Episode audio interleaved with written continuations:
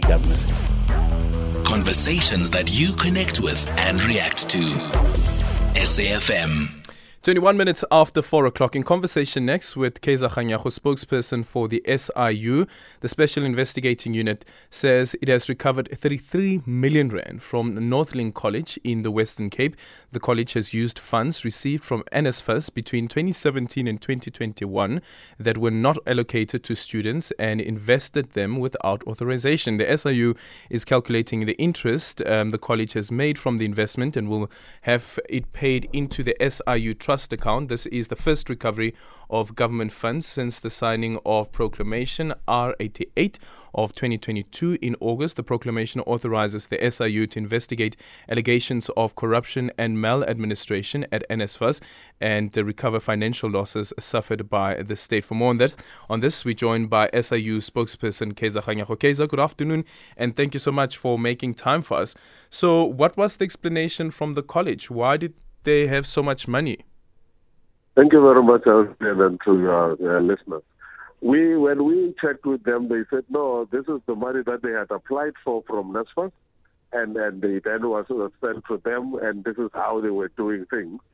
And and, and we, we then said, but if it, the, the money was sent to you and there was no uh, attachment of, of, of uh, students who are supposed to benefit from it, there, there must be something wrong with this kind of a system. And and when do you realize that it was not allocated as far back as 2017, why didn't you take it back? Mm. Because it belongs to NSFAS. Then they said, no, we know we are supposed to take it back, but we didn't. Instead, what they did was to invest it, and they got uh, interest out of it. So they invested in a private company?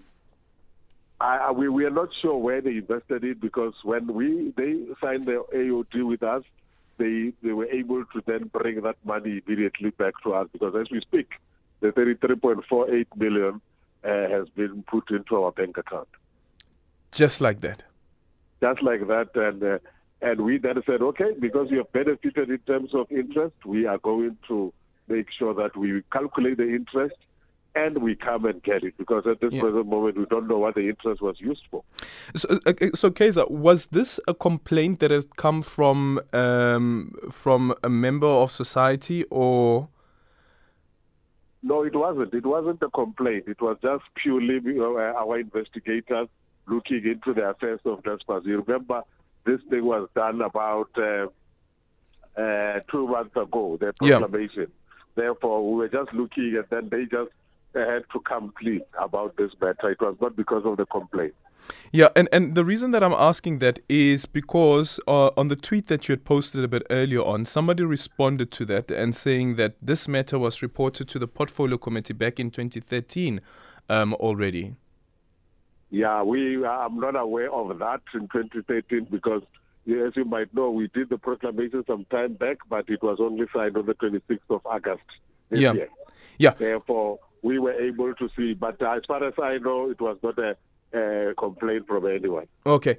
And are there any allegations of NSFAS officials being involved in this? Because I'm now wondering that when all of this money is being deposited into the account of um, the college, um, aren't there receipts that need to be given to NSFAS so that they can do their reconciliation as well? Yeah, those are the things that we will have to look into because we are only two months into the investigation. And one of the things that the proclamation says we must look into is the financial affairs of NSFAS. And therefore, we'll have to look into those, but also look into the systems to understand how did they just deposit money into a, an institution without beneficiaries. Mm-hmm. And as far as you're concerned, from the preliminary investigations that you've done, do you know how many students have actually received any money from NSFAS who were registered with the college?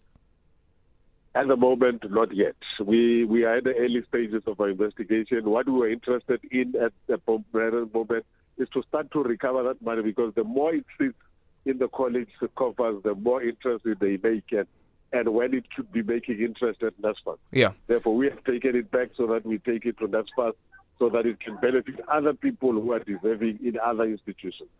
And in the same breath, what about a criminal investigation?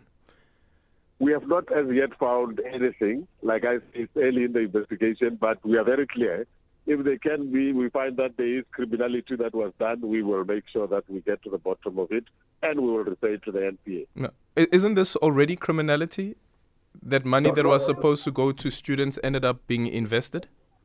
No, not necessarily. Uh, we will, we will, once we've got evidence of that, we will do that because so far when we ask, we are told that this is how they were doing things mm. all along. And, and the fact of the matter is, if their systems are not correct, therefore we will have to recommend that the system be changed. Okay, thank you so much for your time. Kaizer Kganyago, the SIU spokesperson, on that uh, investigation, a number of investigations actually that they're doing with regards to allegations of uh, fraud and corruption at NSFAS. And now 33 million Rand has been recovered from Northlink College in the Western Cape. 0614 that is our voice note line. You can tweet at Aldrin Sampear, and our studio line is 086 000 2032.